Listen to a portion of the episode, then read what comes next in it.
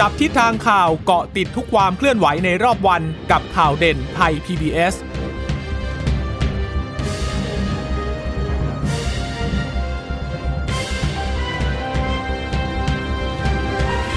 สวัสดีค่ะ ตอนรับคุณผู้ฟังสู่ข่าวเด่นไทย PBS นะคะ เราพบกันเป็นประจำทุกวันจันทร์ถึงศุกร์บ่ายๆแบบนี้ค่ะ อัปเดตข้อมูลข่าวสารที่เกิดขึ้นในรอบวัน เช่นเคยกับดิฉันจีราชาตาเอี่ยมรัศมีนะคะ แต่ว่าวันนี้เป็นคุณชนชยนันมาช่วยกัน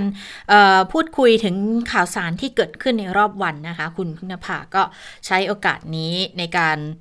หยุด นะคะก่อนที่จะต้องมาลุยงานหนักกันตลอดทั้งเดือนนี้ต่อไปค่ะ สวัสดีคุณชนชัยนันท์ด้วยนะคะ ค่ะ สวัสดีคุณผู้ฟังค่ะ ค่ะเราก็ยังคงต้องติดตามถึงสถานการณ์โควิด -19 กันอยู่นะคะ ตอนแรกก็เหมือนจะดีจะดีแล้วเชียว แต่ว่าท้ายที่สุดก็คงจะเป็นช่วงของการสังสรรค์ในเดือนธันวาคมที่คงจะไม่สนุกกันได้เต็มที่แล้วล่ะ เพราะว่าตอนนี้ก็ ถ้าไปดูสถานการณ์เนี่ยหลังจากที่มีคนลักลอบเข้าเมืองมา แล้วก็ไม่ค่อยรับผิดชอบต่อสังคมเท่าไหร่นะคะ ตอนนี้การระบาดก็เพิ่มมากขึ้น แล้วเรื่องของเรื่องก็คือพอเขาปิดสถานบันเทิงฝั่งเมียนมาแล้วด้วยโรงแรมวันจีวันเนี่ยคนไทยไปทำงานกันเยอะนะพอปิดปุ๊บก็ก็ต้องกลับละ แต่ลดหลังเนี่ยพอเข้มงวดกันมากขึ้น ก็จะเป็นลักษณะของการเข้าระบบมากขึ้น แต่ว่ามันก็ทำให้พบคนที่ติดเชื้อที่เดินทางกลับมาจากฝั่งนู้นเพิ่มมากขึ้น แต่กลุ่มนี้คงไม่เท่าไหร่ค่ะ เพราะว่ายังไงก็ต้องกักตัวกันตามระเบียบ แต่กลุ่มที่ลักลอบเข้ามาก่อนหน้านี้แหละแล้วเดินทางไปนู่นไปนี่ ล่าสุดเราก็คงเห็นแล้วว่ามีการประกาศเรียกผู้โดยสารอย่างน้อยๆ4เที่ยวบินเลยนะที่บอกว่าขอให้ติดต่อแสดงตัวด้วยนะคะค่ะที่น่าเป็นห่วงก็คือจำนวนของผู้ที่จะที่ไปทำงานที่ท่าขี้เหล็กนะคะ ในสถานบันเทิงที่ท่าขี้เหล็กเนี่ยไม่ได้มีแห่งเดียวนะคะ มีหลายแห่ง แล้วก็พบว่าอย่างแห่งที่เราพูดถึงกันบ่อยๆ ก็คือวันจีวันใช่ไหมคะอันนี้ก็คือมีผู้ติดเชื้อชัดเจนแน่นอนแล้วว่าเป็นหลัก 20 อัพนะคะ อันนี้ก็ต้องรอดูว่า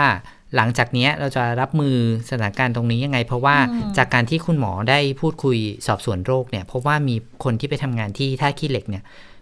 หลายร้อยคนนะคะ คุณหมอไม่บอกจำนวนชัดเจนแต่บอกว่ามีหลายร้อยคนด้วยกัน เพราะฉะนั้นถ้าเกิดว่าเข้ามาแล้วติดกันหมดเนี่ย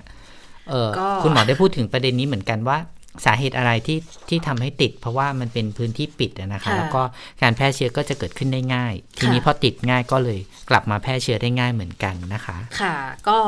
เอออย่างที่มีการให้ข้อมูลกันมาตั้งแต่แรกแล้วล่ะ ถ้าจำกันได้ช่วงที่ล็อกดาวน์น่ะสถานบันเทิงยามราตรีเนี่ย ก็ถูกปิดแล้วก็เป็น เป็นสถานที่แรก ๆ ที่ต้องเฝ้าระวังอะ ใช่ คือปิดปิดเป็นอันดับแรก ๆ เลย แล้วก็เปิดเป็นอันดับท้าย ๆ เลยนะ กว่าจะได้เปิดเนี่ย เพราะว่ามันเป็นสถานที่ที่มีความเสี่ยงจริง ๆ นะ เพราะเราก็คงจะทราบแล้วว่าเป็นหนึ่งในจุดคลัสเตอร์ที่มีการติดเชื้อกันเยอะอยู่เหมือนกันตอนนั้นถ้าเราจำกันได้นะ ทองหล่อ แล้วคราวนี้ก็กลายเป็นว่าพอมีสถานบันเทิงขนาดใหญ่ในฝั่งเมียนมาที่ก็ติดเชื้อกันเยอะพอเข้ามาก็ต้องเฝ้าระวังกันเต็มที่นะคะ ค่ะ ดูตัวเลขก่อนไหมคะ วันนี้ตัวเลขเออจากอันนี้อาจากในส่วนของสบคก่อนนะคะสบคก็รายงานสถานการณ์ว่าวันนี้มีมีการยืนยันผู้ติดเชื้อรายใหม่ใน 21 คนด้วยกันนะคะ ก็เดินทางมาจากต่างประเทศทั้งหมด แล้วก็เข้าสู่ระบบการกักกัน หรือว่าการควอนตีนเนี่ยทั้งหมดเลยนะคะ เออเก้าคนเดินทางมาจากเมียนมา นะคะ4คนจากสหราชอาณาจักร จากสหรัฐอเมริกา 2 คน สิงคโปร์ 2 คนนะคะเอสโตเนีย 1 คน อินเดีย 1 คน เยอรมนี 1 คนนะคะสหรัฐอาหรับเอมิเรต1คนค่ะ ก็ผู้ป่วยยืนยันสะสมในประเทศตอนนี้อยู่ที่ 4,107 คนนะคะ ส่วนผู้ที่รักษาหายเพิ่มเติมวันนี้มี 15 คนด้วยกันนะคะ ตอนนี้ยังรักษาตัวอยู่ในโรงพยาบาล 179 คนนะคะ แล้วก็ยอดผู้เสียชีวิตสะสมยังคงที่ 60 คน ส่วนที่มีข่าวลือเรื่องการเสียชีวิตของผู้ติดเชื้อที่จังหวัดตากไม่จริงนะคะ ก็คุณหมอยืนยันแล้วว่ายังไม่ได้เสียชีวิต แต่ว่ายอมรับว่า มีการใส่เครื่องช่วยหายใจ เนื่องจากว่าผู้ป่วยรายนี้เป็นผู้ป่วยสูงอายุนะคะอายุเจ็ดสิบกว่าโอ้เจ็ดสิบกว่าเกือบแปดสิบใช่ไหมคะค่ะ อันนี้ก็แต่คุณหมอบอกว่าอยู่ในการดูแลแล้ว แล้วก็อาการดีขึ้นนะคะ ก็ยังไม่น่าเป็นห่วงแต่ว่าสิ่งที่น่าเป็นห่วงวันนี้ก็คือว่ามีการติดเชื้อเพิ่มเติมในจังหวัดเชียงรายเนี่ยหกคนด้วยกันนะคะค่ะก็เลยเพิ่มเติมขึ้นมาทำให้วันนี้เนี่ยที่จังหวัดเชียงรายเนี่ยมีผู้ติดเชื้อเพิ่ม จากเคสเดียวกัน จากเคสที่เดินทางกลับจากท่าขี้เหล็กเนี่ยรวมทั้งหมด 26 คนด้วยกันนะคะ เยอะทีเดียวนะ เยอะมาก แล้วก็รวมทั้งหมดเนี่ยก็คือทั้งเคสทั้งกลุ่มนี้นะคะ 38 คนนะคะ แต่ว่าอยู่ที่เชียงรายในเยอะที่สุดแล้วก็มีข่าวเรื่องของการปิดโรงเรียนด้วยใช่ไหมคะ ก็คุณหมอก็ห่วงใยในเรื่องนี้เหมือนกันค่ะ ค่ะ ซึ่งต้องย้ำกันก่อนว่า 21 คนที่สบครายงานเนี่ย ตัวเลข 24 ชั่วโมงนะคะ นั่นก็คือจาก ส่วนใหญ่ก็จะเป็นตัวเลขของเมื่อวานนี้ แล้วก็มาสรุปรวมรายงานคือเป็นตัวเลขยืนยันของแต่ละวันยืนยันของแต่ละวันสรุปรวมกันมา 24 ชั่วโมงก็รายงานรอบนี้นะคะ แต่ว่ารายใหม่ ๆ ที่เราได้ยินได้ฟังเพิ่มเนี่ยสสจ แต่ละจังหวัดที่เขารายงานมาเนี่ย ตัวเลขส่วนใหญ่มันก็จะไปรวมอยู่ในวันพรุ่งนี้ แล้วก็เขาจะต้องยืนยันให้ได้ก่อนนะคะ ถ้าเกิดว่ารายงานมาปุ๊บวันวันถัดมาอาจจะยังยืนยันไม่เสร็จ ก็ต้องรออีกวันหนึ่งแล้วเดี๋ยวก็ถ้าเกิดมีข้อมูลชัดเจนเนี่ยเขาก็จะตลบให้ฟังทีว่า อันนี้เป็นตัวเลขที่พูดกันมาก่อนหน้านี้แล้วนะคะ แต่ว่าท้ายที่สุดก็คือยังไงก็คงต้องติดตามสถานการณ์กันอย่างใกล้ชิดอยู่ เพราะก็ต้องยอมรับว่าพอมาถึงวันนี้แล้วเนี่ยไม่สามารถวางใจอะไรได้แล้วทั้งนั้น ถึงแม้ว่าทางสาธารณาสุขเนี่ยเขาจะบอกว่าก็ถือได้ว่าควบคุมโควิดในภาคเหนือได้ แล้วก็บอกได้ว่าพื้นที่เชียงใหม่เชียงรายเนี่ยพยายามยืนยันกันมา ถึงเรื่องของความปลอดภัยนะคะ แต่ว่ามันก็เนะเรื่องของความเชื่อมั่นเนี่ยมันก็อาจจะต้องใช้เวลากันนิดนึงนะคะ ซึ่งในวันนี้ก็มีการพูดถึงเรื่องนี้ในที่ประชุมด้วย เพราะว่ามีการประชุมสมชด้วยนะคะ ที่ทำเนียบรัฐบาลพลเอกนัทพลนาคพาณิชย์เลขาธิการสมชนะคะ แล้วก็ในฐานะที่เป็น ผู้อำนวยการศูนย์ปฏิบัติการ ศูนย์บริหารสถานการณ์โควิด -19 หรือว่าสปกสบคด้วย ก็ประชุมกัน เพราะว่าจะต้องดูในเรื่องของมาตรการป้องกันยับยั้งการแพร่ระบาด เนื่องจากคนลักลอบเข้าเมืองเนี่ยค่ะ แล้วมีอีกเรื่องที่น่าสนใจด้วย นั่นก็คือเรื่องของการผ่อนคลายมาตรการออกวีซ่าของกระทรวงการต่างประเทศด้วย คือคือเห็นว่าเออจะรับคนต่างชาติมาเพิ่มมากขึ้นนั่นแหละ โดยในยะนะ ก็เลยต้องต้องแสดงความเชื่อมั่น ว่าก็สามารถที่จะควบคุมดูแลได้ให้ไม่รู้ว่าเรื่องลดวันกักตัวยังไม่ได้ลดใช่ไหมคะไม่ลดแล้วค่ะ คงต้องยืด คือยืดออกไปเพราะว่าเป็นแบบนี้ ใช่ เพราะว่ารัฐมนตรีพูดตั้งแต่อาทิตย์ที่แล้วละบอกว่าต้องยืดออกไปเลย คือตอนนี้ไม่มีการลดวันกักตัว แต่ว่าเรื่องของการจะรับคนเพิ่มเนี่ย ก็ยังมีแนวโน้มอยู่ คือ คือไม่ใช่บอกว่าพอเคาะปุ๊บแล้วมันจะได้เลยในวันนี้พรุ่งนี้ค่ะ มันก็คงจะต้องมีมาตรการอะไรมาเพิ่มเติมอยู่ เพราะวันนี้แค่ชั้นต้นชั้นเดียวนะ สปก สบค เดี๋ยวก็ต้องเข้าชุดใหญ่เข้าคอรมออีกก็ต้องใช้เวลากันประมาณหนึ่ง แต่ว่าสำหรับสถานการณ์ที่เกิดขึ้นในภาคเหนือเนี่ย คุณหมอโอภาสการกวินพงศ์อธิบดีกรมควบคุมโรคก็แถลงวันนี้เหมือนกันนะคะ ก็บอกว่า คือรายใหม่ที่เข้ามาส่วนใหญ่เขาต่างประเทศแล้วก็อยู่สถานกักกัน แต่ติดเชื้อในประเทศเนี่ยก็ยืนยันบอกว่าน้อยมาก ๆ อย่างกรณีคนติดเชื้อจากท่าขี้เหล็กเมียนมาเนี่ยค่ะ ก็ ก็ ก็คืออย่างที่เราทราบว่าลักลอบเข้าเมือง แล้วพอเข้ามาถึงไม่ไม่กักตัวก็เลยกระจายไปทั้งเชียงใหม่พิจิตรราชบุรีกรุงเทพเป็นต้น อาการแล้วคนที่มีอาการป่วยด้วย พอสืบสวนสอบสวนโรคปุ๊บตอนนี้ก็พยายามเอาเข้าระบบให้ได้มากที่สุดแล้วนะคะ สิ่งที่เจอก็คือคนที่ใกล้ชิดผู้ป่วยโดยไม่สวมหน้ากากเนี่ย ส่วนใหญ่ก็ก็จะติดก็บอกว่า แล้วต้องคุยกันเกิน 5 นาทีด้วยนะ หรือว่าอาจจะอยู่ในยานพาหนะเดียวกันเกิน 15 นาที อันนี้จะถือว่าเป็นกลุ่มที่เสี่ยงสูง แล้วจะต้องกักตัวเลยค่ะ แต่ว่าก็จะมีอีกกลุ่มหนึ่งก็คืออาจจะอยู่ในเครื่องบินลำเดียวกัน คือไม่ได้เข้าข่าย อันนี้เป็นเสียงต่ำหมอชัดเจนเป็นเสียงต่ำแต่จะกัก ก็ต้องก็ต้องดูเหมือนกันคือกักตัวหรือไม่ก็ต้องสังเกตอาการตัวเอง 14 วัน เช่นเดียวกันนะคะ ตอนนี้เนี่ยอย่างที่คุณชนชัยนันเล่าให้ฟังเมื่อสักครู่ว่า คนที่เข้ามาเนี่ยค่ะสรุปคุณหมอสรุปนี่บอกว่า ตอนนี้เนี่ยผู้ติดเชื้อจากท่าขี้เหล็ก 32 แบ่งเป็นเชียงราย 20 แต่ว่ามีล่าสุดที่ยืนยันมาอีก 6 คนก็เท่ากับว่า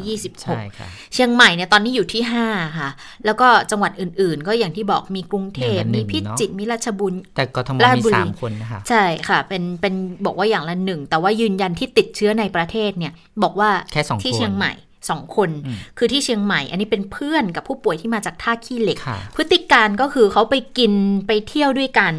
แล้วตรวจพบได้เร็วก็เลยค่อนข้างที่จะมั่นใจบอกว่าไม่มีการระบาดเพิ่ม ส่วนอีกคนที่สิงห์บุรีอะค่ะ ที่เป็นคุณผู้หญิงอายุ 51 ปี เดินทางเที่ยวบินเดียว ปรากฏว่า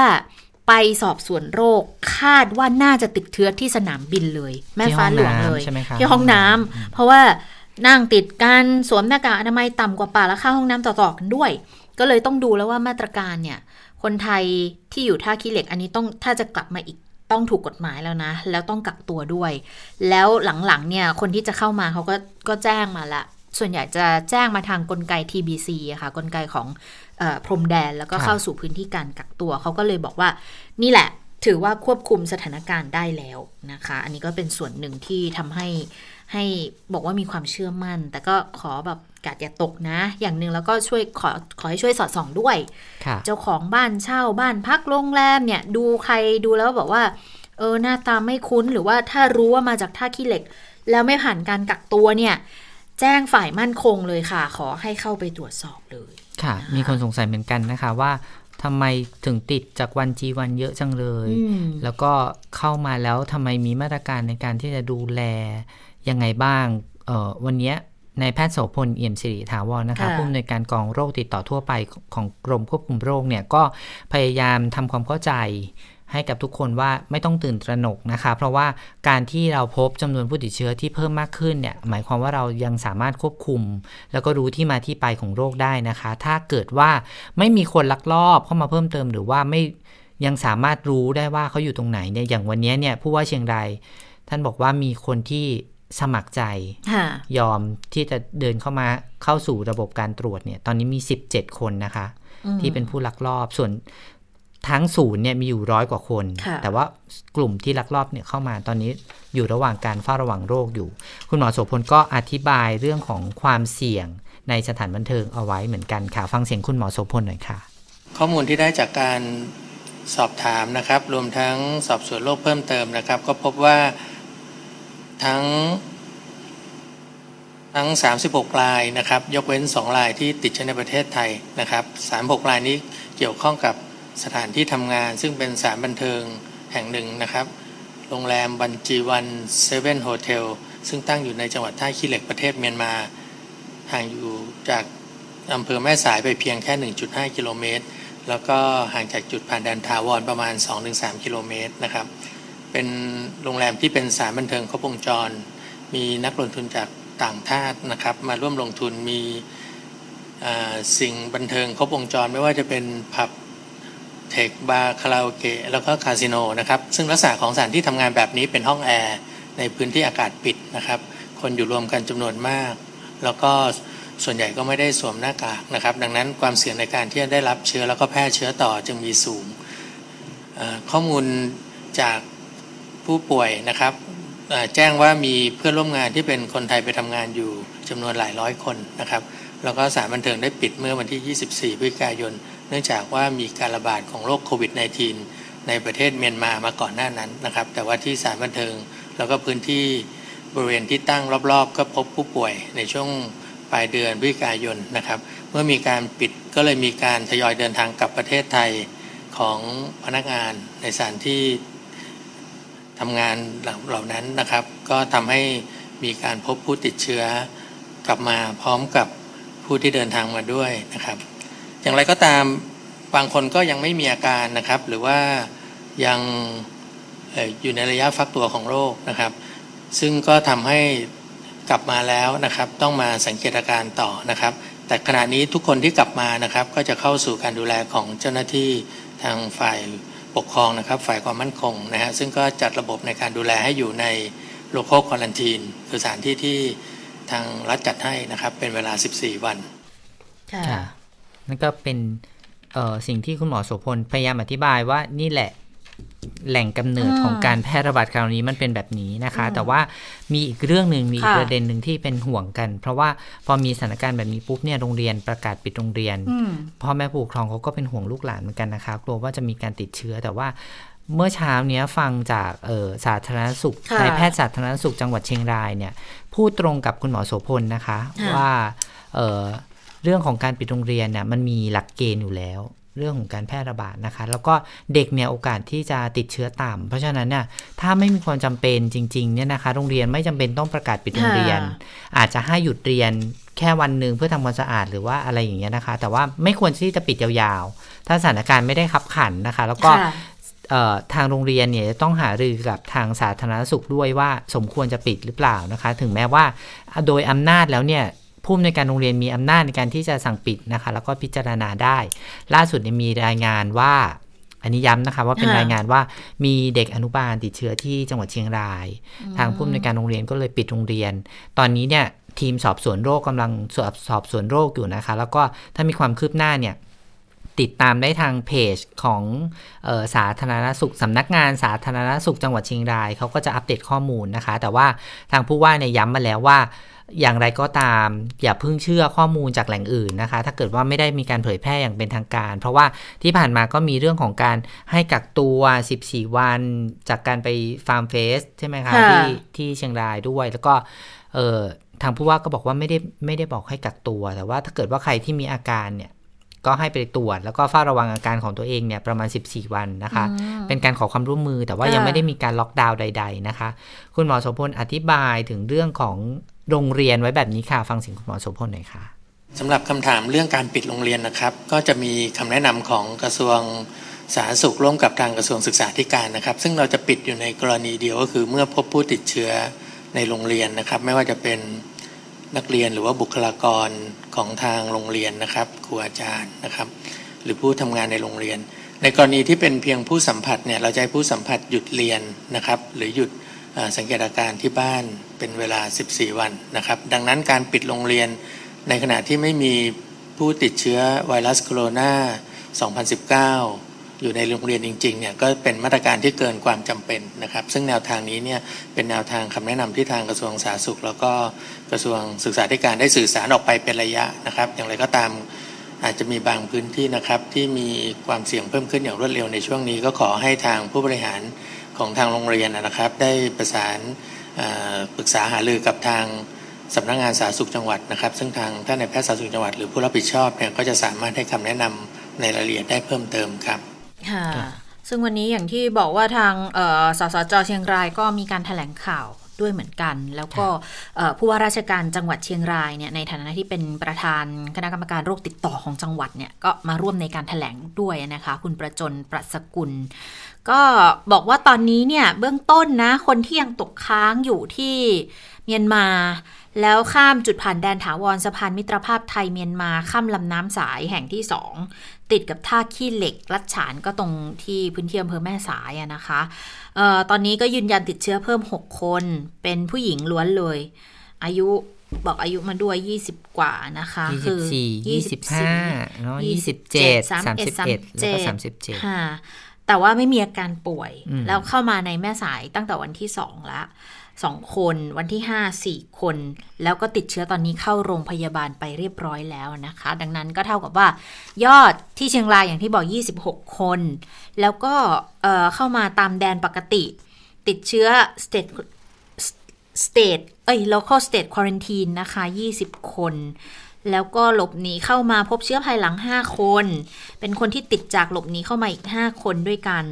ทุกคนเนี่ยตอนนี้ยืนยันแล้วนะคะว่าอยู่ LQ LSQ ทั้งหมดเลย แล้วก็ไม่มีทางที่จะลักลอบเข้าแดนธรรมชาติแล้ว เนื่องจากทหารระดมกำลังเข้าไปเสริมแล้วค่ะ เดิมมีอยู่ 20 ชุดปฏิบัติการเขาก็ต้องเพิ่มเป็น 46 ชุดปฏิบัติการเลย เกินกว่าเท่าตัวอีกนะคะ แล้วตอนนี้เนี่ย คนที่ตกค้างฝั่งท่าขี้เหล็กเข้ามาต่อเนื่องล่าสุดเนี่ย เข้า LSQ แล้ว 158 อยู่โรงพยาบาลก็คือคนป่วย 26 ตามระบบ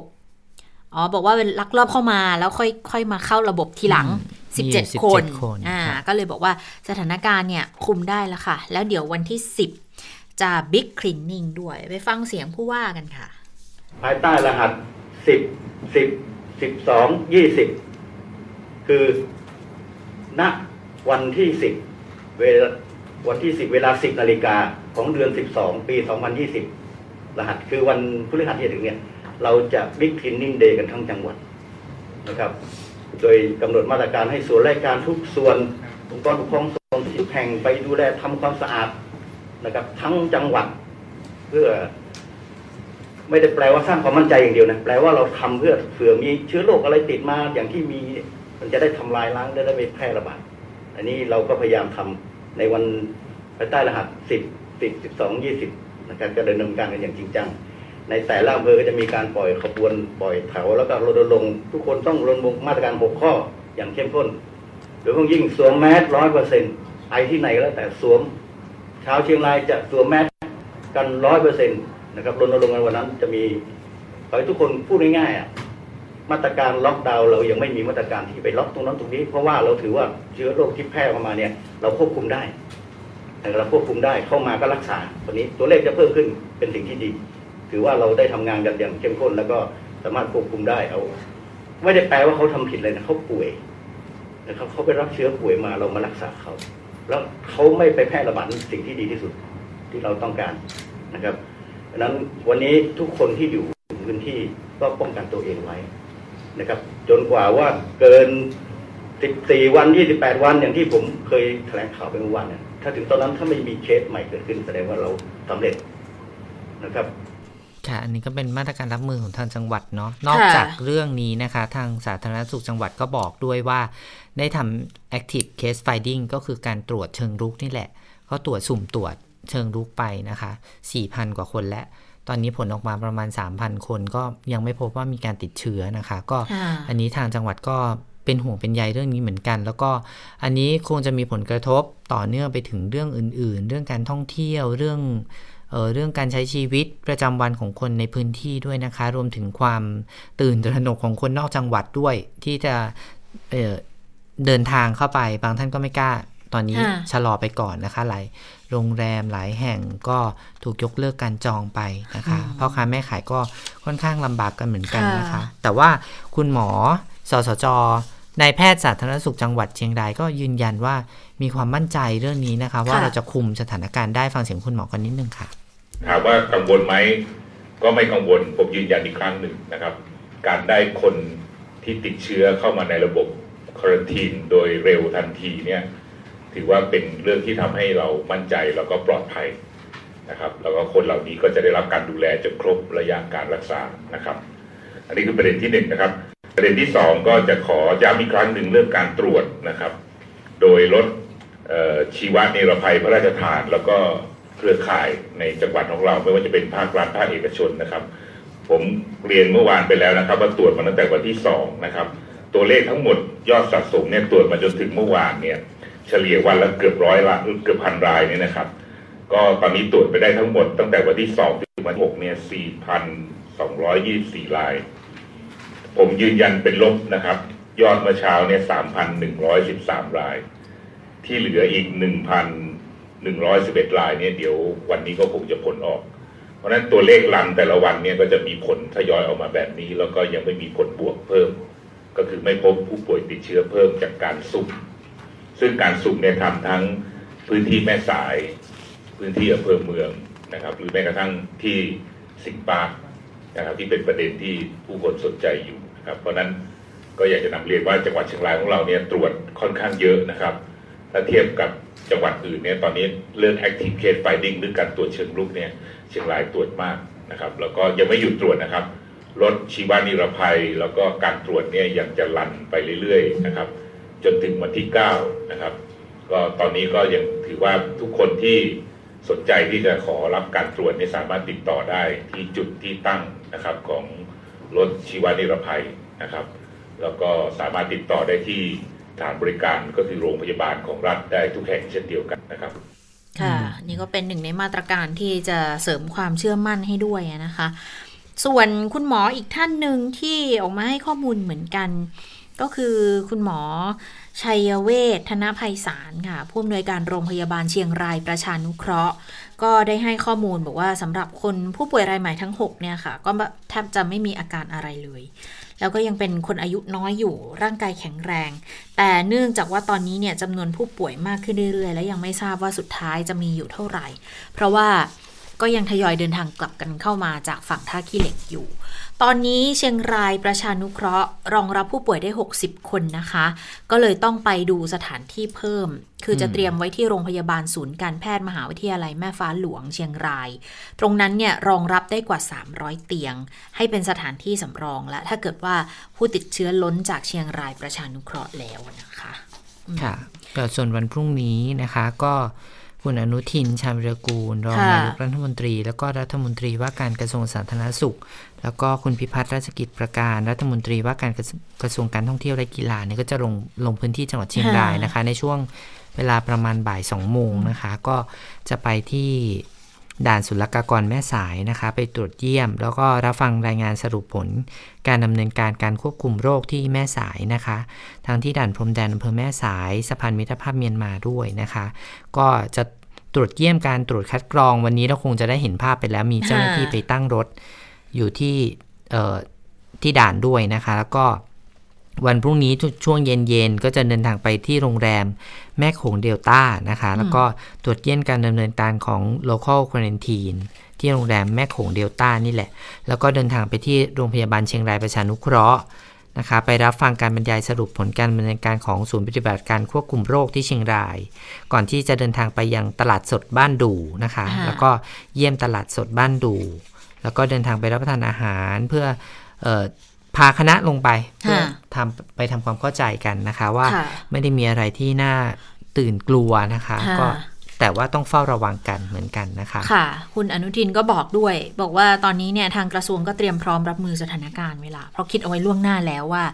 อาจจะเกิดเหตุไม่คาดฝันแบบที่เจอกันอยู่เนี่ยค่ะ ก็ยืนยันบอกมีแผนรับมือ มีความรู้ มีอุปกรณ์รักษา มียา มีอุปกรณ์ป้องกัน และสามารถจัดการสถานการณ์ปัจจุบันได้ แต่ที่สำคัญคือคุณอนุทินบอกไม่อยากให้ชะล่าใจค่ะ ประชาชนก็ต้องช่วยกันระมัดระวังตัวเอง ยกกาดให้สูงทำยังไงก็คือสวมหน้ากากอนามัยล้างมือบ่อยๆ นี่แหละ ส่วนที่มีข่าวมีแชร์กันบอกว่าจะปิดจังวงจังหวัดเนี่ยขอย้ำอีกครั้งค่ะว่ากระทรวงไม่ได้ประกาศห้ามประชาชนที่มีแผนเดินทางไปในพื้นที่ดังกล่าว เดินทางไปได้ปกติ แต่ที่ต้องทำก็คือตั้งกาด ภาพรวมตอนนี้รับมือได้นะคะ แล้วก็อีกเรื่องที่อยากจะขอก็คือ ใครที่คิดว่าตัวเองมีความเสี่ยงที่จะเป็นผู้ลักลอบเข้าเมืองหรือคนใกล้ชิดเนี่ย กระทรวงมีรายชื่ออยู่ในมือ ขอให้มารายงานตัวเพื่อรับการตรวจโรคโอ้โหอันนี้ค่อนข้างจะกล้าวทีเดียวนะมีรายชื่ออยู่ในมือเลยนะใช่ไหมคุณอยากรู้ไหมว่านายกพูดว่าไงนายกว่าไงวันนี้นายกรัฐมนตรีเนี่ยไปลงพื้นที่ที่จังหวัดนครศรีธรรมราช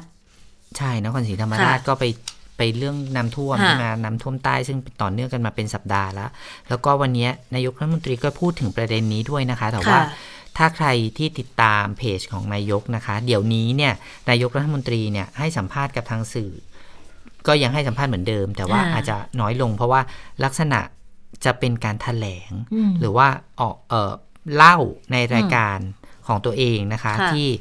ออกผ่านแอปพลิเคชันพอดแคสต์ไทยคู่ฟ้านะคะ ก็อย่างวันนี้พูดคุยในหัวข้อเรื่องการรับมือกับโควิด -19 นะคะ ก็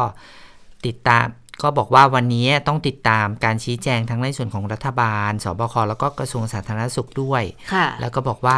ทราบกันดีอยู่แล้วว่า มีการลักลอบเข้ามาตามช่องทางธรรมชาติผ่านด่านไม่ได้ผ่านด่านตรวจนะคะ ซึ่งส่วนที่ผ่านเข้ามาเนี่ยก็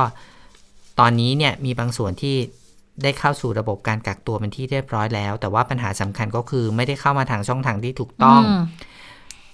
ก็เรื่องนี้เนี่ยเป็นห่วงเป็นใยนะคะ แล้วก็วางแนวทางไว้ก็คือแนวทางที่ 1 ตามแนวชายแดนเนี่ยได้สั่งการให้ทหารตำรวจ แล้วก็กองกำลังต่างๆ มีมาตรการในการสร้างเครื่องกีดขวางในระยะที่ 1 เพิ่มการลาดตระเวน 24 ชั่วโมง แต่ก็อาจจะมีการเล็ดลอดเข้ามาได้อีก แนวทางที่ 2 ก็คือพื้นที่ของกระทรวงมหาดไทย พื้นที่ตอนในที่เข้ามาเนี่ยก็จะต้องช่วยกันสกัดกั้น ตั้งจุดตรวจต่างๆ ให้มีความพร้อมในการตรวจบุคคลที่จะเข้ามานะคะ แล้วก็แนวทางที่ 3 ก็คือ ประชาชนในพื้นที่เนี่ยต้องช่วยกันสังเกตคนที่เข้ามาในหมู่บ้านว่าเป็นคนแปลกหน้าหรือเปล่า หรือไปไปไหนมานานๆบ้างนะคะ แม้ว่าจะเป็น บ้านที่ตัวเองเคยอาศัยอยู่ แต่ก็อย่าลืมว่า ถ้ามีใครที่ไปทำงานต่างประเทศเข้ามาเนี่ยก็ขอให้ไปแจ้งให้หน่วยงานที่เกี่ยวข้องรับทราบ โดยใช้ชุมชนนี่แหละค่ะเป็นเป็นนกลไกนะคะ สำหรับผู้ที่ละเมิดเข้ามาหากว่ามีความจำเป็น ก็ต้องบังคับใช้กฎหมายในการลงโทษ เพราะถือว่าไม่รับผิดชอบต่อคนอื่น แล้วก็สังคมโดยรวม ส่วนสถานการณ์การระบาดของโควิด -19 ทั้งในในประเทศตอนนี้นะคะ ไม่ได้อยู่ในขั้นเลวร้าย ถึงแม้ว่าจะมีการลักลอบเข้ามา แต่ว่าคุมได้ติดตามได้ แล้วก็ดูแลรักษาก็ต้องช่วยกัน แล้วก็ไม่ได้เรียกว่าเป็นการระบาดรอก ระลอกที่ 2 นะคะ แล้วก็ไม่ใช่ซูเปอร์สเปรดเดอร์ด้วยนะคะ เป็นเรื่องเฉพาะบุคคล ซึ่งส่วนใหญ่ก็ตรวจพบในตอนนี้ การลอบเข้ามาของเพื่อนบ้านก็เหมือนกันนะคะ ก็ได้ประสานงานกับประเทศเพื่อนบ้านแล้ว แต่ว่าที่น่าสนใจคุณจีรชตาบอกว่า ได้สั่งการให้ฝ่ายความมั่นคงพิจารณาให้ใช้ภาพถ่ายทางอากาศ หรือว่าใช้โดนบินเลย ดูว่าช่องทางใหม่ที่เข้ามาเนี่ยมีช่องทางไหนอีกหรือเปล่า เพื่อไปวาง เออเครื่องกีดขวาง แล้วก็วางกำลังเพิ่มเติม แล้วก็ขอเตือนไปที่ผู้ที่อยู่ในกระบวนการลักลอบ ไม่ว่าจะเป็นใครก็ตาม คนเหล่านี้จะต้องถูกลงโทษตามกฎหมายอย่างหนัก เพราะถือว่าไม่ปฏิบัติตามกฎหมายลักลอบพาคนเข้าเมืองโดยผิดกฎหมายทางช่องทางธรรมชาติ แต่ถ้าเจ้าหน้าที่เข้าไปมีส่วนร่วมด้วย ถือว่าเป็นการฝ่าฝืนกฎหมาย เป็นการผิดวินัยร้ายแรง ก็จำเป็นจะต้องลงโทษเจ้าหน้าที่อย่างเข้มงวดด้วยเหมือนกันนะคะ แล้วก็ฝากย้ำตอนสุดท้ายว่า ขออย่าให้ตื่นตระหนก ก็แต่ว่าให้ตระหนักกันมากๆนะคะค่ะนี่ก็เป็นหนึ่งในมาตรการที่จะต้องดูแลเพิ่มเติม คือก่อนหน้านี้เราเคยเห็นที่หลายคนเขาก็บอกเหมือนกันบอกว่า เออบางทีการใช้โซเชียลนี่มันก็มีประโยชน์มากเลยนะ เพราะว่ารู้หมดเลยว่าเข้ามาช่องทางไหน ตอนแอบเข้ามาก็มีการถ่ายรูปมีการไลฟ์สดก็คือที่ที่คุมตัวได้ในเซตที่สองที่เข้ามาหลังจากสาวเชียงใหม่ก็คือสาวเชียงรายสาวเชียงรายสี่คน ที่ที่บอกหมดเลยไลฟ์เฟซบุ๊กมีบอกเส้นทางเรียบร้อยเลย บอกว่าอุ้ยความทรหดความแบบอันนี้มาทางไหนเขาก็เลยรู้หมดแล้วว่าแต่ก็ต้องเราก็ต้องเป็นห่วงเรื่องนี้เหมือนกันนะคะเพราะว่าถ้าเกิดว่าเราเห็นแบบนี้แสดงว่าเขาไม่ได้เดินทางเข้ามาแค่ครั้งเดียว เขาอาจจะทำเป็นประจำอยู่แล้ว เขาออกหลายรอบเขาออกหลายรอบแล้วก็มีคนที่ทำกันก็เป็นกระบวนการก็คือ ก็คือไม่ได้ไปเองแหละ เพราะว่าก็ต้องยอมรับว่าแถวนั้นก็มันก็เป็นเขตอิทธิพลเหมือนกันนะ มีคนพาไป มีคนพาไปแน่นอนคือจ่ายตังค์ให้เขาพาไป แต่ว่าก็ต้องก็ต้องอาศัยการเดินทางนะคะ ก็เหมือนกับข่าวหลายๆครั้งที่เราเห็นว่ามีมีชาวต่างชาติหรือว่าแรงงานข้ามชาติอะเนาะมีรายงานพาเข้ามา มีคนไปรับไปส่งอะไรอย่างเงี้ย แล้วมันจะมีอีกคลิปหนึ่งที่เห็นเหมือนเป็นคนจัดรายการแบบทาง YouTube น่าจะเป็นแบบยูทูบเบอร์อันนั้นก็บอกว่าลงเรือค่ะ แล้วก็ ลงมาเดินในน้ำเลยจะไปเยี่ยมทางฝั่งนู้นนู่นนี่อะไรเงี้ยค่ะ แล้วเขาก็ไลฟ์สด แล้วระหว่างไลฟ์คนที่เขาดูอยู่เขาก็บอกว่าอ้าวทำแบบนี้ได้เหรอ มันไม่ผิดกฎหมายเหรอ แล้วทำไมถึงทำแบบนี้ล่ะแต่ท้ายที่สุดก็ไม่รอดก็โดนโดนจับกลุ่มไปตามระเบียบนะคะ แล้วก็มีกรณีบอกว่าประกาศผ่านทาง Facebook เลย โพสต์เลยบอกว่าเนี่ยสามารถช่วยพาเข้าเมืองออกเมืองได้นะ เป็นเส้นทางธรรมชาติ ก็มีคนเข้าไปคอมเมนต์ถามบอก ไม่รู้เหรอว่าเนี่ยเป็นผิดกฎหมายเขาตอบไงรู้ไหมเขาบอกว่าไม่มีวันผิดค่ะ มันจะไม่ผิดได้ยังไงล่ะลักลอบเข้าเมืองก็ไม่แน่ใจเหมือนกันว่ามันเกิดอะไรขึ้น แต่ว่าเชื่อว่าถ้าโพสต์ขนาดนี้ก็คงไม่ยากเกินกว่าความสามารถของเจ้าหน้าที่ที่จะเข้าไปตรวจสอบนะคะขณะเดียวกันตำรวจค่ะ ก็รับลูกเลย พอนายกสั่งการคนที่เกี่ยวข้องสั่งการปุ๊บทางพลตำรวจโทยิ่งยศเทพจำนงโฆษกตร ก็พูดถึงเรื่องของการป้องกันควบคุมคนหลบหลบหนีเข้าเมืองนะคะ ก็บอกว่าหลักๆ หน่วยงานที่เขาจะต้องดูเนี่ยก็จะมีตชด มีตรวจคนเข้าเมือง มีตำรวจภูทรที่จะต้องช่วยดูด้วย แล้วก็บูรณาการอย่างทหาร ฝ่ายปกครอง หน่วยงานความมั่นคงอื่น ๆ แล้วในช่วงโควิดเนี่ยแน่นอนสาธารณาสุขก็ต้องมาร่วมปฏิบัติด้วย ก็จะมีความเข้มข้นในการปฏิบัติเฝ้าระวังคนหลบหนีเข้าเมืองอยู่แล้วค่ะ และยิ่งพอมามีข่าวบอกว่า มาคนเดียวไม่พอเอาโรคมาระบาดด้วยเนี่ยนะ ก็ตรวจสอบและทางหน่วยราชการของสตชที่เกี่ยวข้อง ก็เพิ่มกำลังเข้าไปดูแลเฝ้าระวังแล้วค่ะ ที่จะเน้นตรวจก็คือเรื่องของการควบคุมโรคมากมากกว่ามาตรการจับกลุ่มผู้หลบหนีเข้าเมือง ก็คืออันดับแรกพอคุณพบผู้ต้องสงสัยปุ๊บเนี่ย เราจะต้องตรวจโรคก่อนเลย สาธารณาสุขจังหวัดจะต้องเข้าไปดำเนินการก่อน แล้วถ้าเกิดว่าพบติดเชื้อก็ต้องไปสถานกักของรัฐเลยนะคะ แต่ก็มีการสอบถามเหมือนกันว่า แล้วทำไมที่ผ่านมาถึงหลุดรอดมาได้ล่ะพลตำรวจโทยิ่งยศบอกอย่างนี้บอกว่า ชายแดนไทยเนี่ยค่ะ แนวชายแดนหลายพันกิโลเมตร มีทั้งแนวป่าภูเขาแม่น้ำแล้วไม่ค่อยจะมีประเทศไหนหรอกที่เขาไปทำกำแพงขวางกั้นกันตลอดแนว ดังนั้นยากต่อการควบคุมกันพอสมควร คนหลบหนีเข้ามาเขาก็หาช่องว่างในการเข้ามาและสร้างปัญหา ดังนั้นสิ่งที่ต้องฝากก็คือ คนที่จะเข้ามาค่ะ ขอให้เห็นแก่ส่วนรวมเข้ามาในช่องทางที่ถูกต้อง คุณเข้ามาเขาจะมีเจ้าหน้าที่ไปคอยคัดกรอง ไปตรวจโรคให้ แล้วถ้ามีความเสี่ยงคุณก็เข้าสถานกักของรัฐ ส่วนคนที่อยู่ในพื้นที่ก็ขอให้ช่วยกันดูด้วยว่า เพราะว่าคนที่หลบหนีเข้ามาเนี่ย แล้วถ้าเขามีความเสี่ยงเนี่ยขอให้ไปแจ้งเจ้าหน้าที่ เพราะอะไรถ้าเกิดว่าเกิดผลกระทบทางเศรษฐกิจขึ้นมา คุณก็อาจจะได้รับผลกระทบไปด้วยนะคะ ก็ยืนยันบอกว่า ไม่ได้ละเลยในการบังคับใช้กฎหมาย แต่ช่วงนี้เนี่ยเน้นในเรื่องการควบคุมโรคมากกว่าไปใช้กฎหมายการหลบหนีเข้าเมือง คือถ้าคุณเห็นอยู่แล้วว่าเพื่อนบ้านอาจจะไม่ปลอดภัยอยากกลับเข้ามา ประสานเจ้าหน้าที่ตามแนวชายแดนเลยค่ะ ส่วนการดำเนินการตามกฎหมายเนี่ยเขาจะมีมาตรการรองรับอยู่แล้ว ก็คือขอเลยบอกเข้าช่องทางปกติ ก็จะได้คัดกรองโรคคือไม่ได้หมายความว่าละเลยในการบังคับใช้กฎหมาย แต่ผ่อนคลายเพื่อควบคุมโรค ก็เท่ากับว่าคุณคุณจะเข้ามาถ้าเข้าช่องทางปกติ คุณก็จะไม่เดินดำเนินคดีหลบหนีเข้าเมืองนะ แต่คุณก็ต้องเข้าสู่กระบวนการกักกันโรคค่ะเรียกว่าตอนนี้ก็คงต้องผ่อนปลนก็ต้องผ่อนปลนเพราะไม่ว่างั้นจะยิ่งแย่ ให้เขาเข้ามาค่ะให้ได้ เหมือนที่อาจารย์หมอเคยให้สัมภาษณ์กับเราค่ะในรายการเนาะบอกว่าจริง ๆ มันควรจะมีคลินิกด้วยซ้ำใช่เป็นคลินิกที่สำหรับนิรนามไปเลยเออสำหรับใครที่แบบไม่กล้าเปิดเผยตัวตนนะคะอืมก็สามารถมาตรวจได้เหมือนกับ ในระยะแรก ๆ ที่เราค่ะมีการแพร่เชื้อ HIV กันในตอนนั้นนะคะ แล้วก็คนก็ปิดบังตัวเอง เพราะว่าค่ะกลัวว่าสังคมจะรังเกียจนะคะอืมปรากฏว่าณวันนี้เนี่ยเรามีคลินิกแบบนั้นจริง ๆ แล้วก็ช่วยเหลือคนติดเชื้อได้จำนวนมากเลย แล้วก็ถ้ามีแบบนั้นได้ก็ดีเหมือนกันนะคะค่ะก็จะได้ช่วยกันอีกทางหนึ่งค่ะส่วนอีกด้านหนึ่งนอกจากตำรวจใช่ไหมคะ ไปดูที่กระทรวงมหาดไทยอืมบ้างนะคะ กระทรวงมหาดไทยก็มีมาตรการของตัวเองเหมือนกัน เพราะว่าตอนนี้ทุก ทุกฝ่ายก็ต้องร่วมกันในการที่จะช่วยกันแก้ไข แล้วก็ดูแลสถานการณ์ตรงนี้ให้ผ่านไปได้นะคะ ก็ดำเนินการสามมาตรการด้วยกัน ก็ได้แก่ประสานแจ้งหน่วยปฏิบัติในพื้นที่ เช่นตำรวจภูธรตำรวจตะเวนชายแดนตำรวจตรวจคนเข้าเมือง ทหารแล้วก็สาธารณสุขจังหวัดนะคะ เพื่อบูรณาการสกัดกั้น ติดตามการลักลอบเข้าเมืองที่ไม่ผ่านกระบวนการคัดกรองโรค โดยเฉพาะการลักลอบลักลอบเข้าประเทศผ่านทางช่องทางธรรมชาตินะคะ ส่วนที่ 2 ก็คือ แจ้งกำนันผู้ใหญ่บ้าน ผู้บริหารองค์กรปกครองส่วนท้องถิ่น แล้วก็อาสาสมัครในพื้นที่ ให้เฝ้าระวังสังเกต แล้วก็ใช้มาตรการทางการข่าว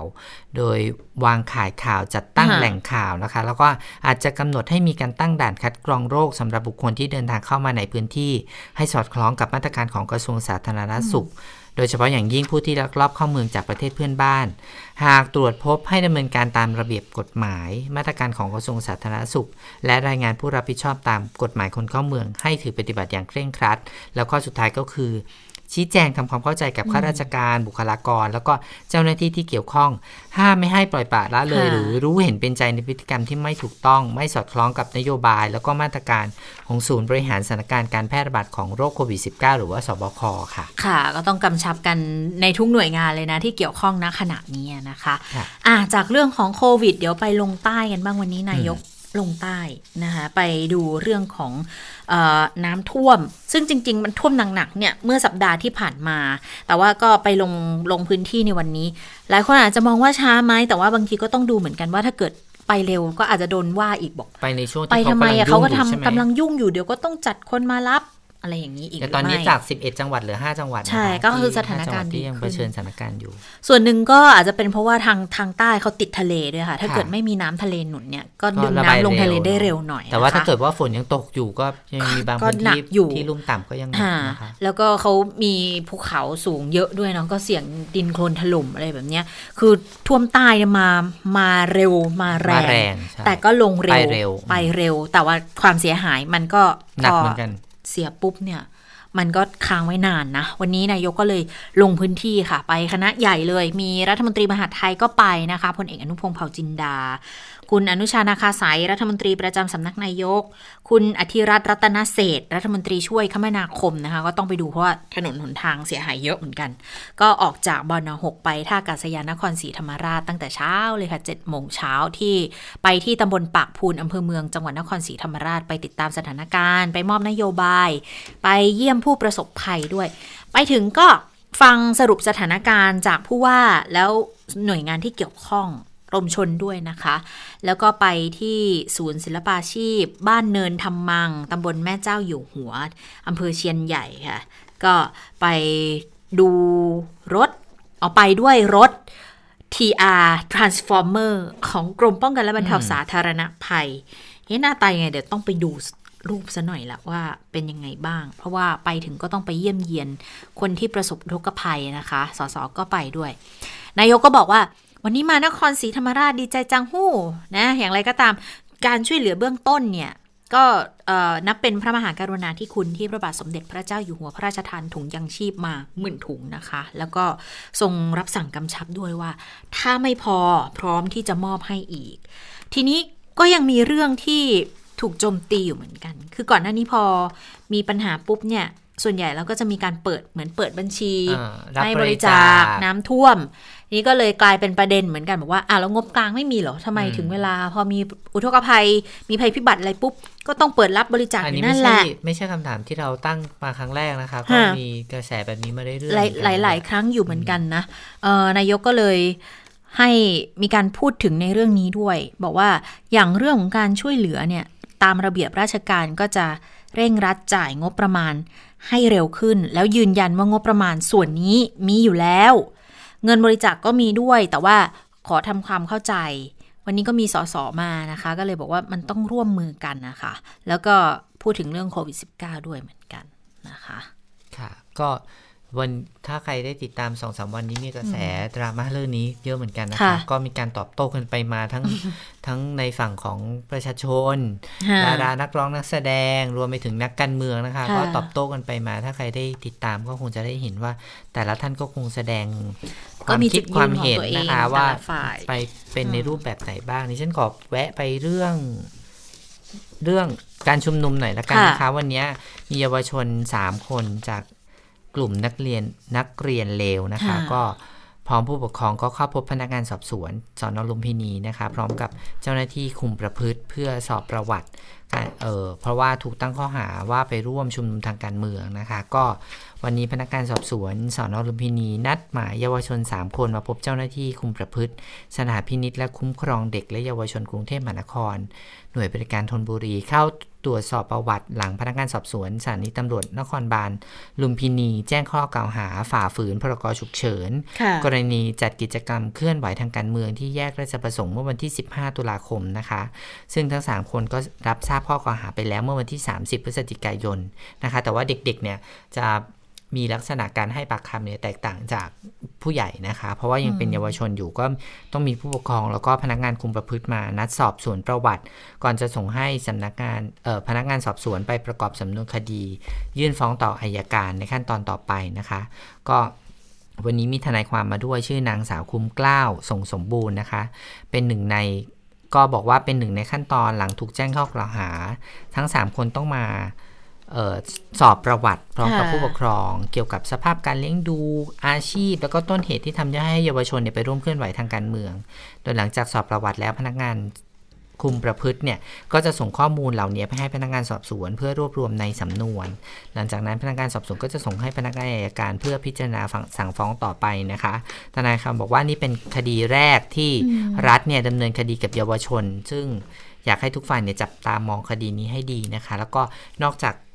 เยาวชน 3 คนนี้นะคะ วันพรุ่งนี้จะมีเยาวชนอายุ 17 ปีอีกหนึ่งคนที่ถูกออกหมายเรียก ให้รับทราบข้อกล่าวหาฐานยุยงปลุกปั่น ตามประมวลกฎหมายอาญามาตรา 116 นะคะ ที่สถานีตำรวจภูเอ่อภูทรเมืองนนทบุรีค่ะตอน 10 โมงนะคะ ก็ แล้วก็ยังมีเยาวชนอีกคนหนึ่งที่คุถูกควบคุมตัวไปพร้อม แกนนำอืมการชุมนุมอีกคนหนึ่งนะคะ รวมแล้วสำหรับเยาวชนที่ถูกดำเนินคดีตอนนี้มีอยู่ 5 คนด้วยกันค่ะ ค่ะ ส่วนแกนนำของกลุ่มราษฎรวันนี้ไปรายงานตัวที่ศาลจังหวัดธัญบุรี แต่ว่าเอ่อไปตั้งแต่เช้าแต่ปรากฏว่า คุณพริตเพนกวินนะคะพริตชิวารักษ์แกนนำคณะกลุ่มราษฎรเนี่ยเขาโพสต์ผ่าน Facebook บอกว่าวันนี้ก็มีทั้งข่าวดีและข่าวไม่สู้ดี คือ กรณีที่ไปรายงานตัวที่ศาลจังหวัดธัญบุรีค่ะ ตอนเช้าก็มีการโพสต์เหมือนกับว่าใครว่างก็มาช่วยให้กำลังใจกันหน่อยนี่ไม่รู้อ่ามีคนไปหรือเปล่า ไม่แน่ใจเหมือนกัน แต่ว่าที่ไปก็คือตัวเจ้าตัวเขาอะไปอยู่แล้วนะคะค่ะอันนี้ที่ศาลจังหวัดธัญบุรีเนี่ยเป็นกรณี น่าจะเป็นคดีจากเวทีลานพญานาค ตั้งแต่วันที่ 10 สิงหาแล้ว ก็คือเอ่อสิบข้อที่มีการอ่าน 10 ข้อเรียกร้องอันนั้นนะนะคะค่ะเอ่อทีนี้เนี่ยก็บอกว่าวันนี้ที่ศาลจังหวัดธัญบุรีอายการไม่ไปยื่นฟ้องภายในกำหนดระยะเวลาค่ะ ก็เท่ากับว่าไม่ต้องรายงานตัวต่อศาลแล้วในกรณีที่เกิดขึ้น และไม่ต้องกังวลว่าจะถูกขังจากคดีเวทีพญานาคลานพญานาควันที่ 10 แล้ว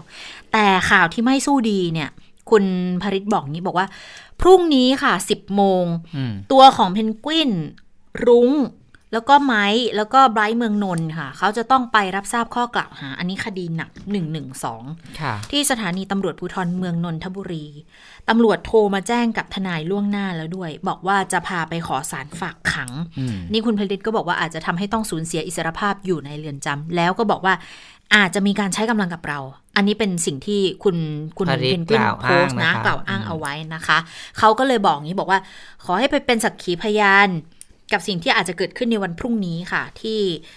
สถานีตำรวจภูทรเมืองนนทบุรี 10 นาฬิกาเป็นต้นไปนะคะนี่ก็เป็นการโพสต์ของเพนกวินพริษฐ์โพสต์ก็คุณปนัสยาสิทธิจิระวัฒนกูล แกนนำอีกท่าน หรือว่าคุณรุ้งเนี่ยก็โพสต์ในลักษณะเดียวกันนะคะ ก็เชิญชวนให้ออกมาช่วยกันเป็นหูเป็นตานะคะ ก็เดี๋ยวรอดูว่าพรุ่งนี้เนี่ย จะขั้นตอนกระบวนการของตำรวจจะเป็นยังไง ดูสถานการณ์โลกกันบ้างดีกว่าไหมคะ ว่าตอนนี้เขาไปถึงไหนกันแล้ว โดยเฉพาะเรื่องของวัคซีนโควิดนะคะ คุณสวรักษ์คะค่ะ สวัสดีค่ะคุณผู้ฟังสวัสดีทั้งสองท่านนะคะ สวัสดีค่ะ ก็ถือว่าเป็นข่าวดีที่มีเข้ามาเรื่อยๆนะคะ ว่าวัคซีนโควิด -19 ในหลายประเทศนั้นกำลังจะเริ่มฉีดให้กับพลเมืองของตัวเองในสัปดาห์นี้นะคะ ที่เป็นข่าวมากที่สุดเนี่ยมาเจ้าแรกก็คืออังกฤษนะคะเป็นประเทศแรกที่รับรอง วัคซีนของบริษัทไฟเซอร์นะคะ ก็วัคซีนเนี่ยล็อตแรกมาถึงอังกฤษเรียบร้อยแล้ว ตอนนี้ถูกส่งไปตามโรงพยาบาลต่างๆแล้วนะคะ แล้วก็เขาบอกว่าในวันอังคารตามเวลาท้องถิ่นเนี่ยก็จะเริ่มฉีดแล้วค่ะคะกลุ่มแรกที่จะได้รับวัคซีนก็คือผู้อายุผู้สูงอายุเกิน 80 ปีขึ้นไป เจ้าหน้าที่ที่ทำงานในสถานดูแลผู้สูงอายุนะคะ แล้วก็บุคลากรทางการแพทย์ แล้วก็ จะมีสมเด็จพระราชินีนาถเอลิซาเบธที่สองแห่งราชวงศ์อังกฤษ เจ้าชายฟิลิปพระสวามี ถือว่าเข้าข่ายในแง่ของอายุนะ เพราะว่าทั้งสองพระองค์เป็นกลุ่มเสี่ยงเนาะพระราชินีเนี่ยอายุ 94พรรษานะ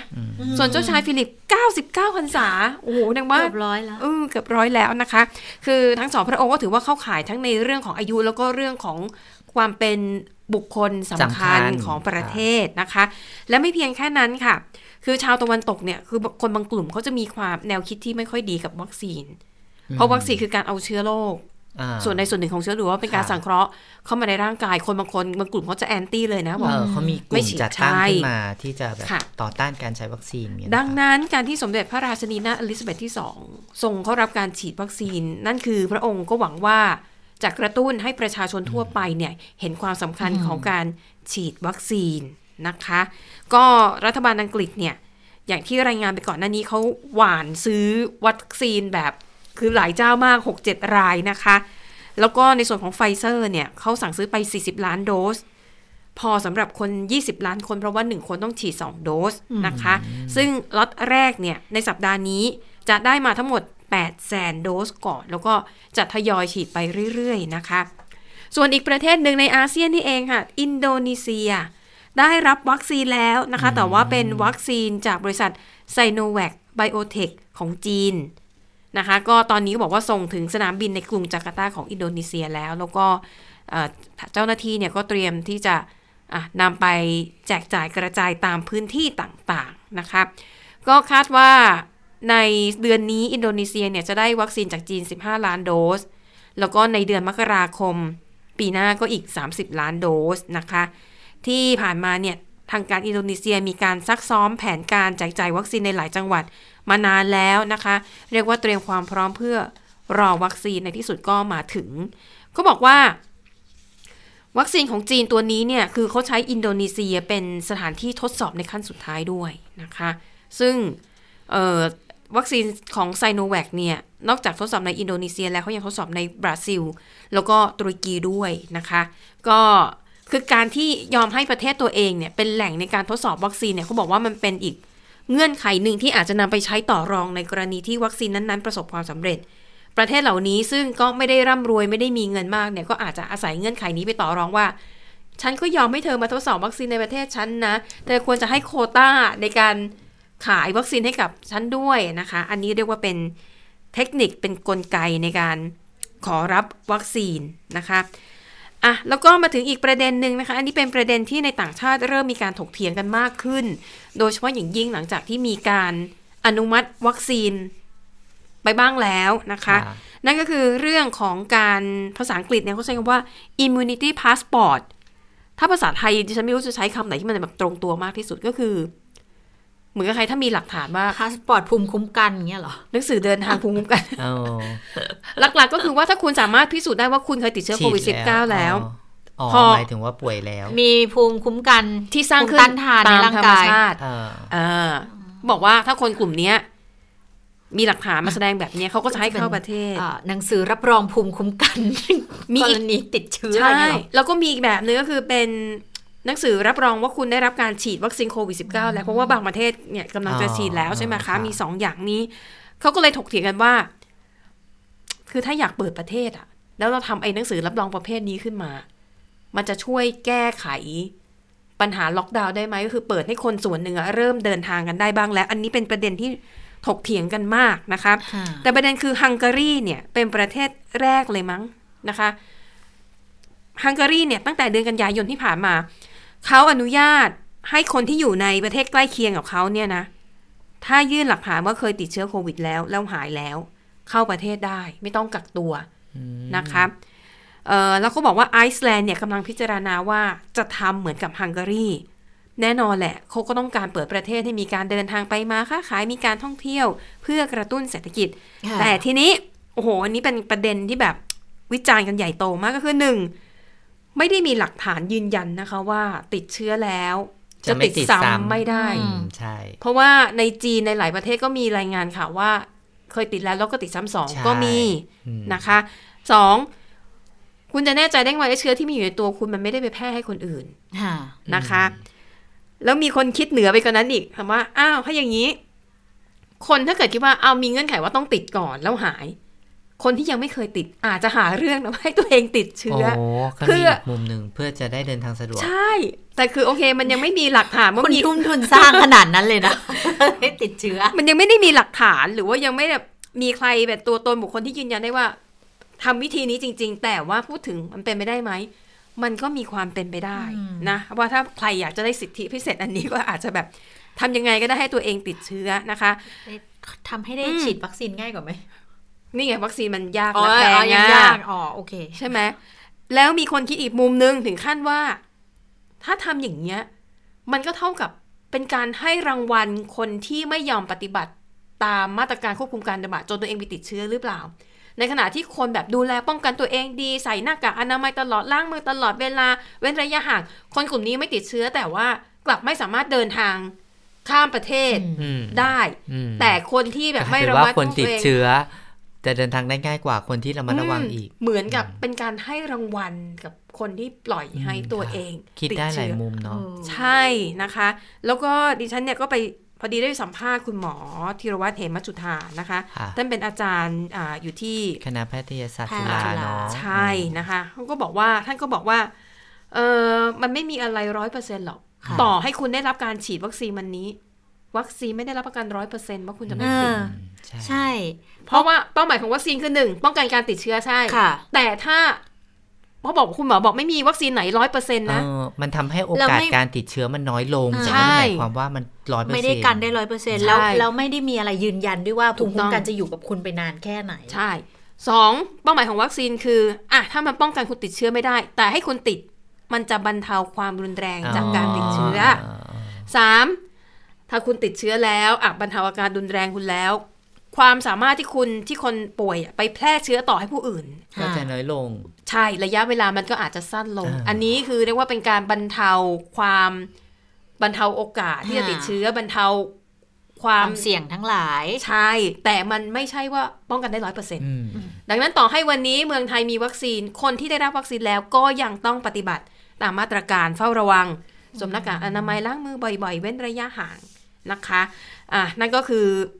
เป็นประเด็นที่ถกเถียงกันอยู่มาก ๆ เลยนะคะ แล้วก็ค่ะอัปเดตล่าสุดนะคะว่าวัคซีนโควิด -19 ทั่วโลกตอนนี้เนี่ย ที่เข้าสู่การทดสอบในระยะสุดท้ายตอนนี้ เพิ่มขึ้นมาเป็น 13 ตัวแล้วนะคะอืมซึ่งจะบอกว่าวัคซีนที่แจกจ่ายกันอยู่ทุกวันนี้เนี่ย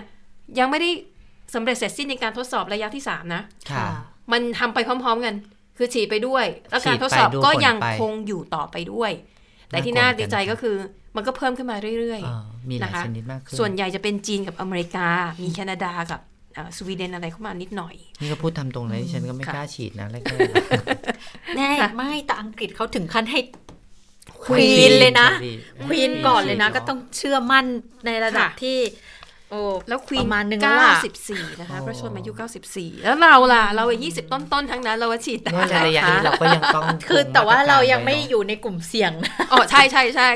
เขาอาจจะเป็นกลุ่มท้ายๆเลยก็ได้เอาจค่ะริงๆอะแล้วทั้งหมดคือข่าวเด่นไทย PBS วันนี้ค่ะ เราทั้ง 3 คนลาไปก่อนสวัสดีค่ะ สวัสดีค่ะ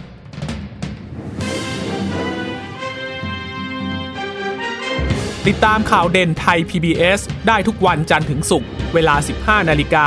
ทางไทย PBS Radio และติดตามฟังข่าวได้อีกครั้งทางไทย PBS Podcast